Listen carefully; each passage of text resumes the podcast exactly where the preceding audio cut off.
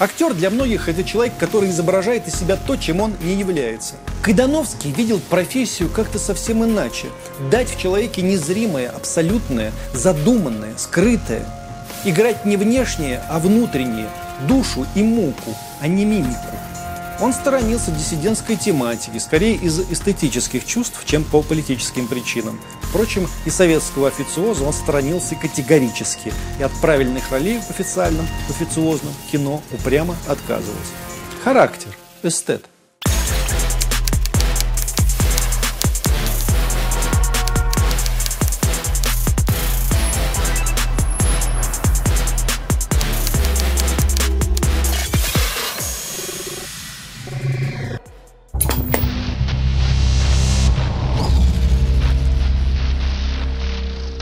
В этом году будет 25 лет со дня смерти актера, режиссера, сценариста Александра Кайдановского.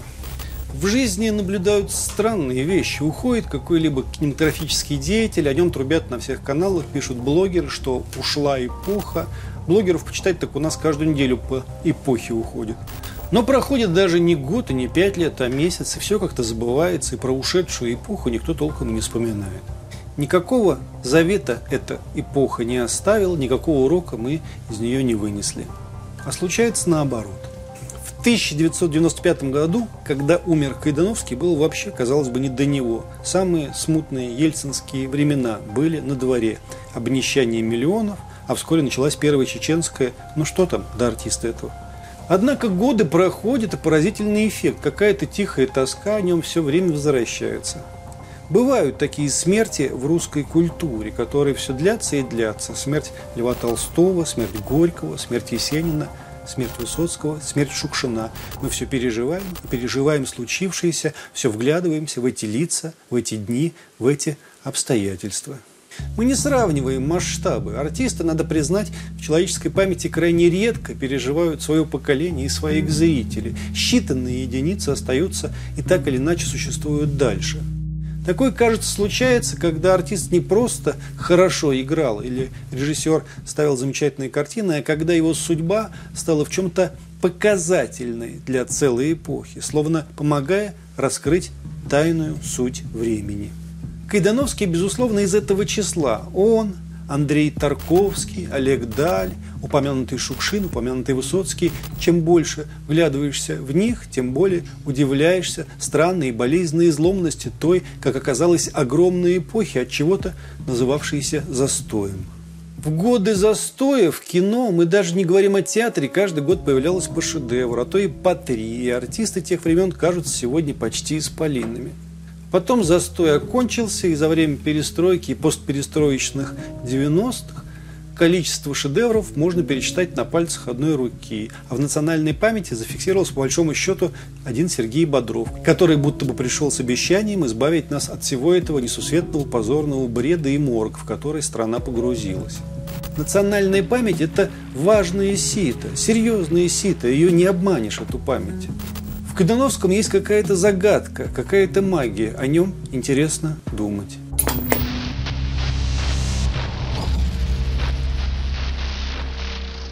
Будущий актер, режиссер, сценарист Кайдановский Июльский родился 23 июля 1946 года в Ростове-на-Дону. Родители его были родом из деревни Кайдаки Днепропетровской области. Отец Леонид Львович Кайдановский воевал на Северном Кавказе, был ранен, закончил войну, звание лейтенанта.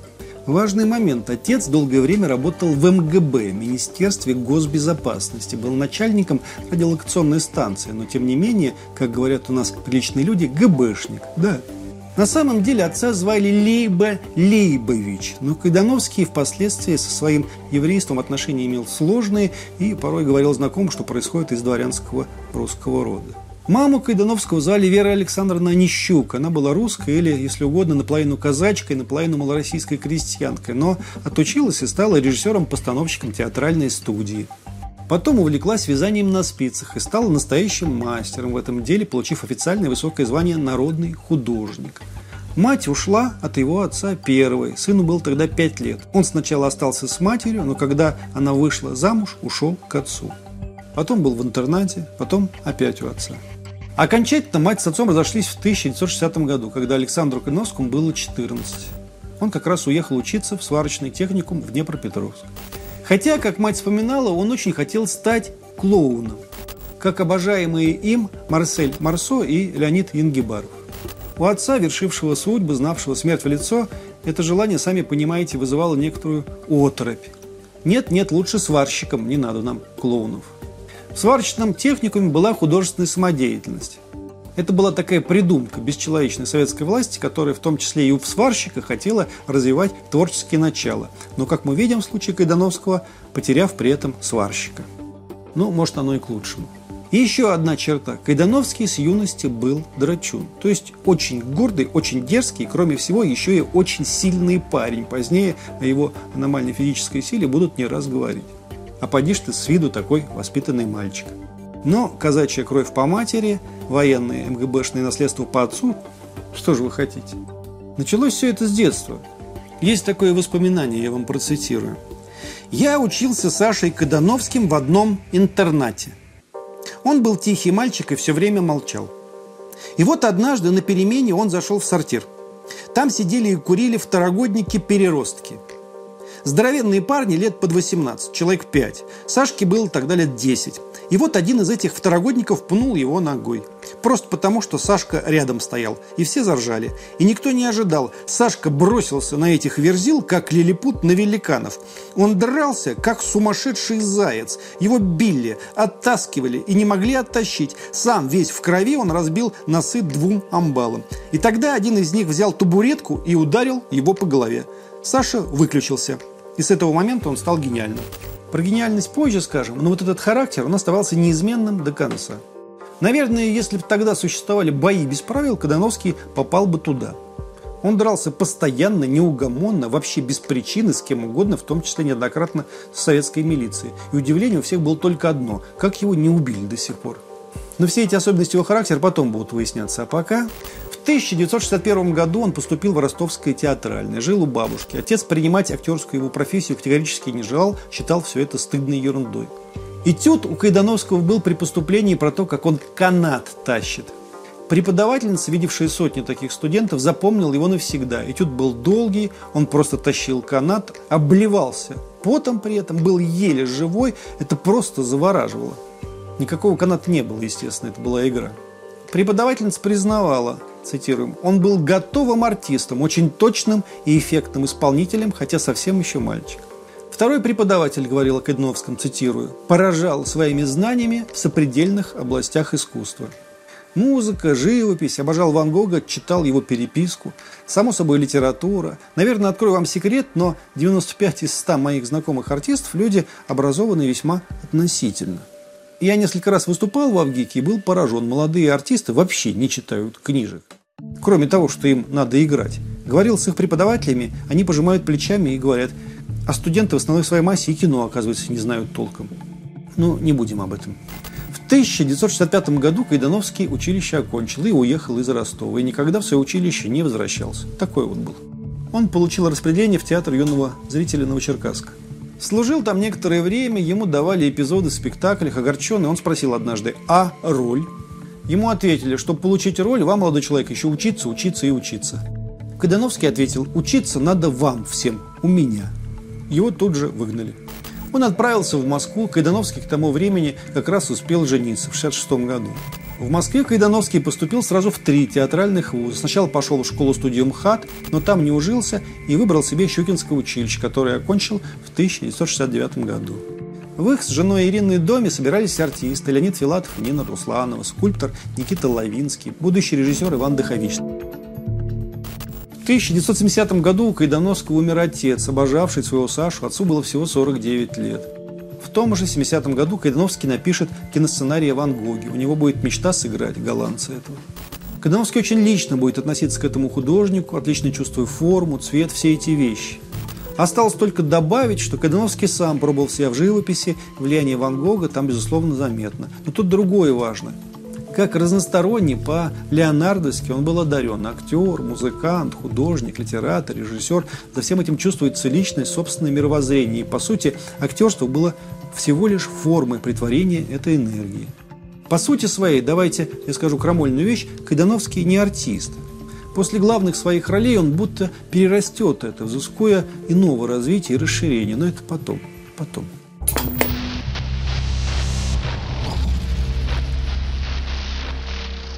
Если говорить об актерстве, Кайдановского отличала собранная сдержанность.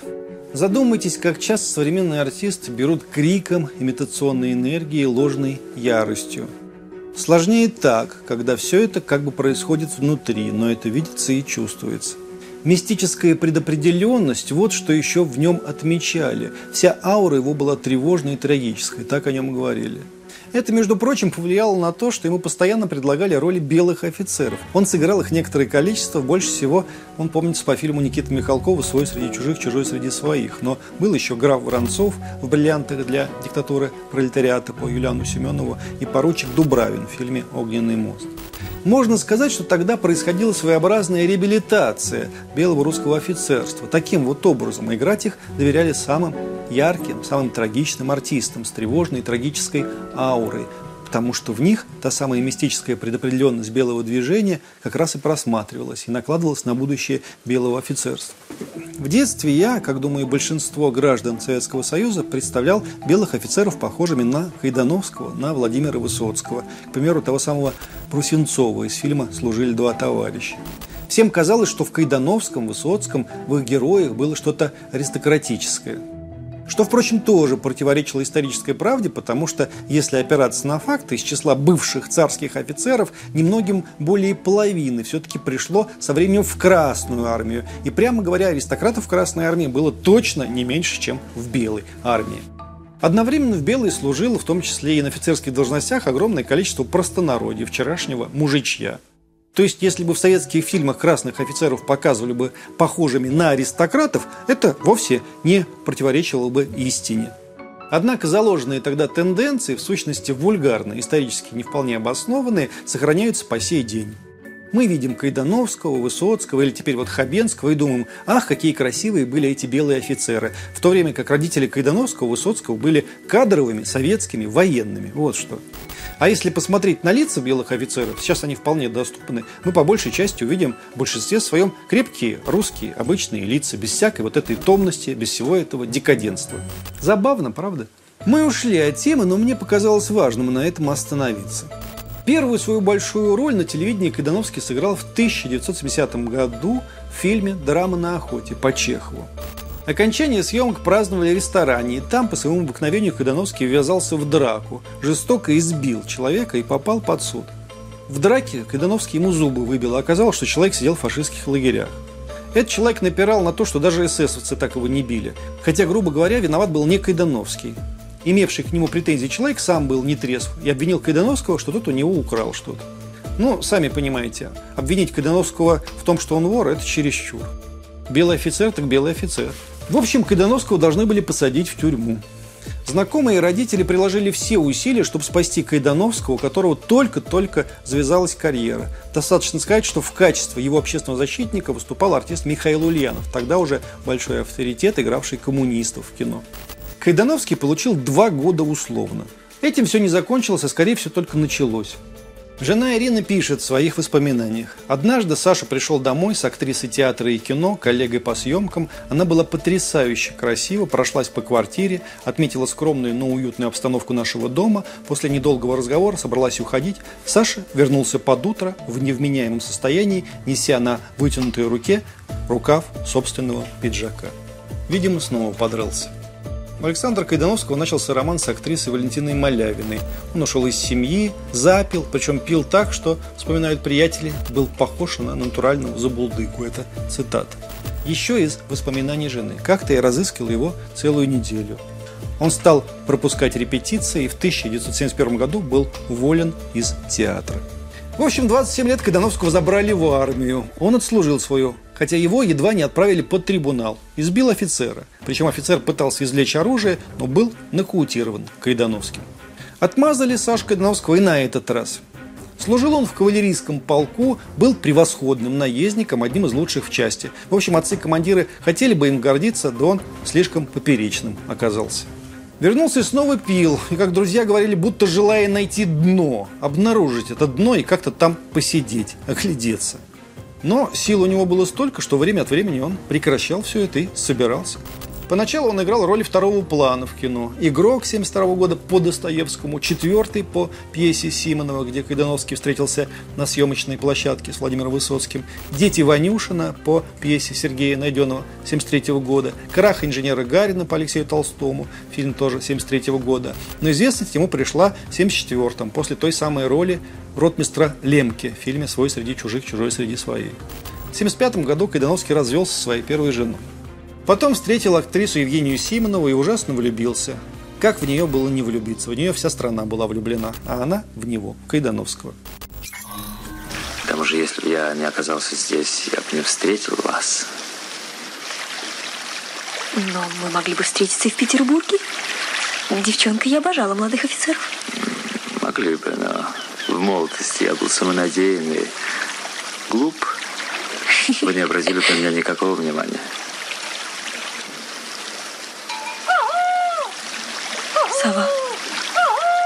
Мужество его проявлялось в любых ситуациях. На съемках он стремился сложнейшие трюки исполнять сам, хотя ведь не был спортсменом, только немного бокса в юности, где ему поставили удар, и все.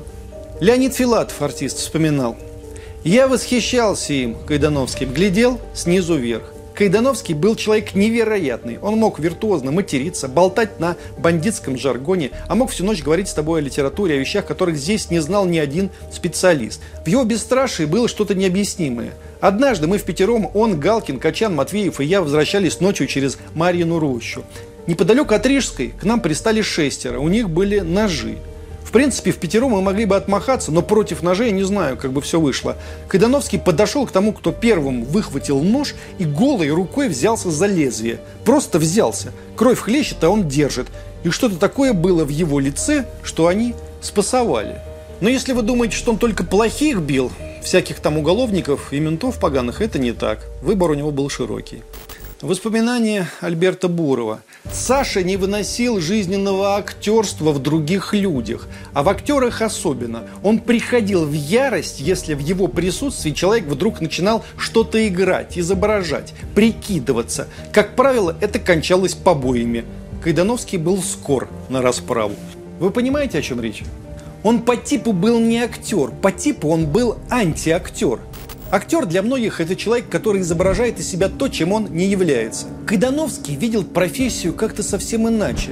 Дать в человеке незримое, абсолютное, задуманное, скрытое. Играть не внешнее, а внутреннее, душу и муку, а не мимику. Нина Русланова констатирует, со временем он стал меньше любить свою профессию. Профессия стала ему скучна. Из воспоминаний его друзей. Он считал себя человеком киплинговским, гумилевским – Хладнокровие в экстремальных ситуациях у него было невиданное, цитирую воспоминания. Он знал в момент опасности, что это не его судьба. Эта вот мощнейшая харизматическая заряженность его всегда чувствуется. Мы не будем сейчас перетягивать Кайдановского на свою сторону, что-то говорить о его взглядах и предпочтениях нет. Но он, как и, скажем, Иосиф Бродский, никогда не был либералом в банальном смысле этого слова. Он был скептик, он был мистик, он был очень заряженный честный человек. К тому же воспитанный на русской культуре. Там, где Маяковский и Гумилев, обожаемые им, там банальному российскому либеральничанию места особого нет. Дружил он даже не с Андреем Тарковским, с режиссером, а с его отцом, поэтом и фронтовиком Арсением Тарковским, человеком, что называется, державшимся поодаль. Одна из самых красивых и, как говорят, сокровенных песен Александра Кайновского была на стихи Рубцова. «Горница моей светло, это от ночной звезды, матушка возьмет ведро, молча принесет воды». Кайдановский был русским человеком по типу и по страсти, вот что я хочу сказать. Он крестился глубоко взрослым человеком, осознанно. Он сторонился диссидентской тематики, скорее из эстетических чувств, чем по политическим причинам. Впрочем, и советского официоза он сторонился категорически, и от правильных ролей в официальном, в официозном кино упрямо отказывался. Характер, эстет. Его товарищ Евгений Гуськов вспоминает, он был бешено самолюбив, он никогда никого не пригревал, к большинству людей относился как эмоциональный спринтер.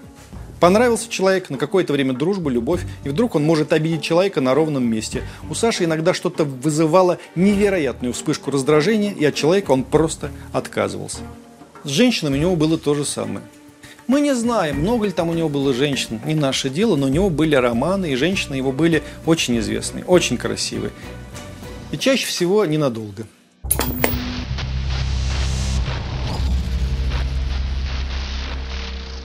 После главной роли в фильме Андрея Тарковского «Сталкер» 1979 года Александр Кайдановский стал настоящей звездой. Слава его все расширялась и расширялась, стала международной. Посыпались предложения о съемках. Он шел к этому фильму и показал всему миру, что он гениальный актер, что вся его баровада, все его, мягко говоря, своеобразное поведение, все это было не просто так. Он знал, кто он такой. Он был не такой, как все. Он был поцелованный ангелом. Плевал я на человечество. Во всем вашем человечестве меня интересует только один человек. Я, то есть. Стою я чего-нибудь или я такое же дерьмо, как некоторые прочие. А если вы узнаете, что вы в самом деле... Знаете что, господин Эйнштейн? Не желаю я с вами спорить. В спорах рождается истина, будь она проклята. Он был один из немногих способных стать, если не звездой, то органичным востребованным голливудским артистом. Это длиннорукий типаж крупного белого человека с завораживающим почти змеиным взглядом, вроде Вуди Харрельсона. Все позже случившееся, в том числе, к примеру, блистательная его роль в фильме «Десять негритят» Станислава Говорухина, лишь послесловие к «Сталкеру».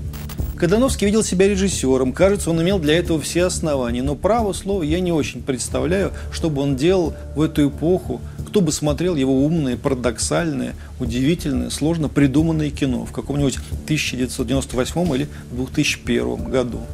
Был ли тогда у него зритель? Принесло бы это ему хоть немного денег? Последний год своей жизни Кадановский готовил фильм по своему сценарию «Восхождение как Харту». Все, что он заработал, снимаясь в Польше, Испании, Франции, Венгрии, он вкладывал туда, в свой фильм, но денег все равно не хватило. Фирма «Мегион Нефтегаз» решила помочь ему и перевела недостающую сумму, огромные деньги. Компаньоны Кадновского взяли и украли все. Он оставался по-советски доверчив к людям. Так или иначе, из коммуналки Кадановский начал переселяться в двухкомнатную квартиру в Сивцевом вражке, где шел ремонт. Женился на актрисе Ленкома Инне Пиварс, которая боготворила его и называла по имени-отчеству и на «вы». Набрал во ВГИК курс студентов. Ему была необходима операция на сердце. Но Кайдановский сказал сначала фильм, фильм сначала. Мать его умерла в один день с отцом, 1 декабря в 1990 году, 20 лет спустя после мужа. Александр Кайдановский умрет в 95-м, 3 декабря. Ледяной декабрь Кайдановских. Как и отец, Кайдановский ушел в 49 лет. Как и родители, тоже от инфаркта. В качестве режиссера он успел снять фильмы «Простая смерть» по Льву Толстому, «Гость», «Жена», «Керосинщика». И даже клип для очень модной тогда группы немецкой «Альфавил» «Монахи». Он гениально озвучил текст Достоевского в фильме великого мультипликатора Петрова «Сон смешного человека». Люби других, как себя. Вот главное. Больше ровно ничего не надо.